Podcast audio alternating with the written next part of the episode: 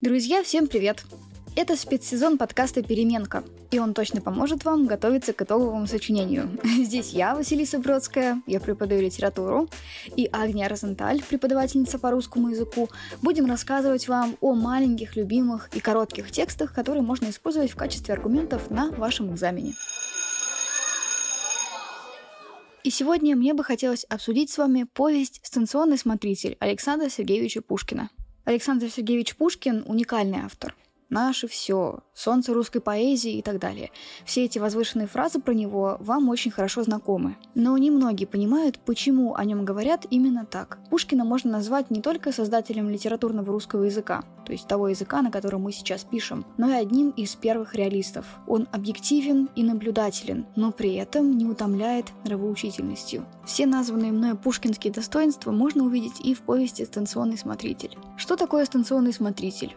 Сущий мученик 14 класса, огражденный своим чином токмо от побоев, и то не всегда. Покоя ни днем, ни ночью. Всю досаду, накопленную во время скучной езды, путешественник умещает на смотрителе. Погода несносная, дорога скверная, ямщик упрямый, лошади не везут, а виноват смотритель. Входя в бедное его жилище, проезжающий смотрит на него как на врага. Хорошо, если удастся ему скоро избавиться от непрошенного гостя, но если не случится лошадей. Боже, какие ругательства, какие угрозы посылаются на его голову. Эта цитата дает нам общее представление о главном герое, Самсоне Вырине. Поясню, о какой реалии тут идет речь. Раньше по Российской империи можно было путешествовать только на лошадях, либо верхом, либо в экипаже, в которые запряжены лошади. Животные, как и люди, тоже устают от дальней дороги. Именно поэтому по дороге можно было встретить перевалочный пункт, такое место, где можно было оставить уставших лошадей и взять новых, а также ну, немножко отдохнуть, покушать, там, поспать. Поэтому к ни в чем не повинному главному герою Пушкина так много претензий.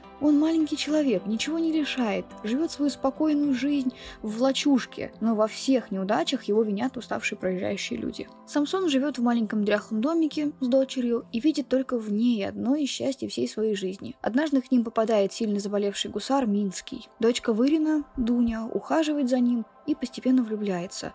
И до такой степени влюбляется, что в один из дней решается бежать с ним и оставлять отца одного. Самсон чувствует себя брошенным, его жизнь ломается, сердце разбито. Он тяжело заболевает, а потом чуть оправился и сразу же решает навестить дочь и пытается найти ее в Петербурге. И что удивительно, находит ее любимой и любящей. Минский обещает, что Дуня будет счастлива и дает Самсону деньги. Кто-то может подумать, что это подкуп, такая попытка выкупить любовь, но я не соглашусь. В этом действии есть забота и благородство. У Самсона ведь вообще денег нет. Проходит некоторое время, и рассказчик узнает, что Вырин умер от пьянства, а станция, на которой он работал, упразднена. Давайте немного порассуждаем. Дальше следует важный момент. Самсон при жизни был уверен, что Дуня забыла его и бросила. Она такая блудная дочь, можно было бы так ее описать, основываясь на мыслях. Важная деталь. По стенам дома, где он жил, были развешаны картины с притчей о блудном сыне. Иллюстрации там были этой притчи. Но я думаю, что нет. И Дуня совсем не блудная дочь.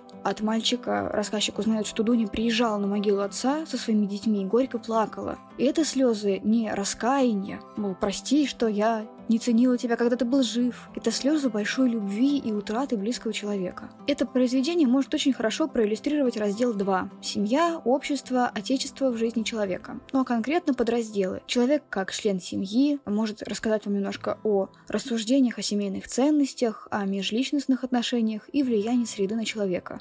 И тут же можно поразмышлять, если хорошо вникнуть в суть вступительной части повести о том, как ведут себя люди, задуматься немного о нравственности, о жестокости, и так далее. Все озвученное поможет проиллюстрировать отношения Дуни и отца, рассуждения о сути поступка дочери и заблуждения, или нет, самого Самсона Вырина. Я озвучила тут свое мнение, у вас может быть отличное от моего. И еще раз напомню, что суть итогового сочинения как раз и лежит в обсуждении и рассуждении. Так что вперед! Обвиняйте Дуню, хвалите Самсона или наоборот. Самое главное, думайте, рассуждайте, стройте логические размышления. Всего вам самого замечательного и удачи!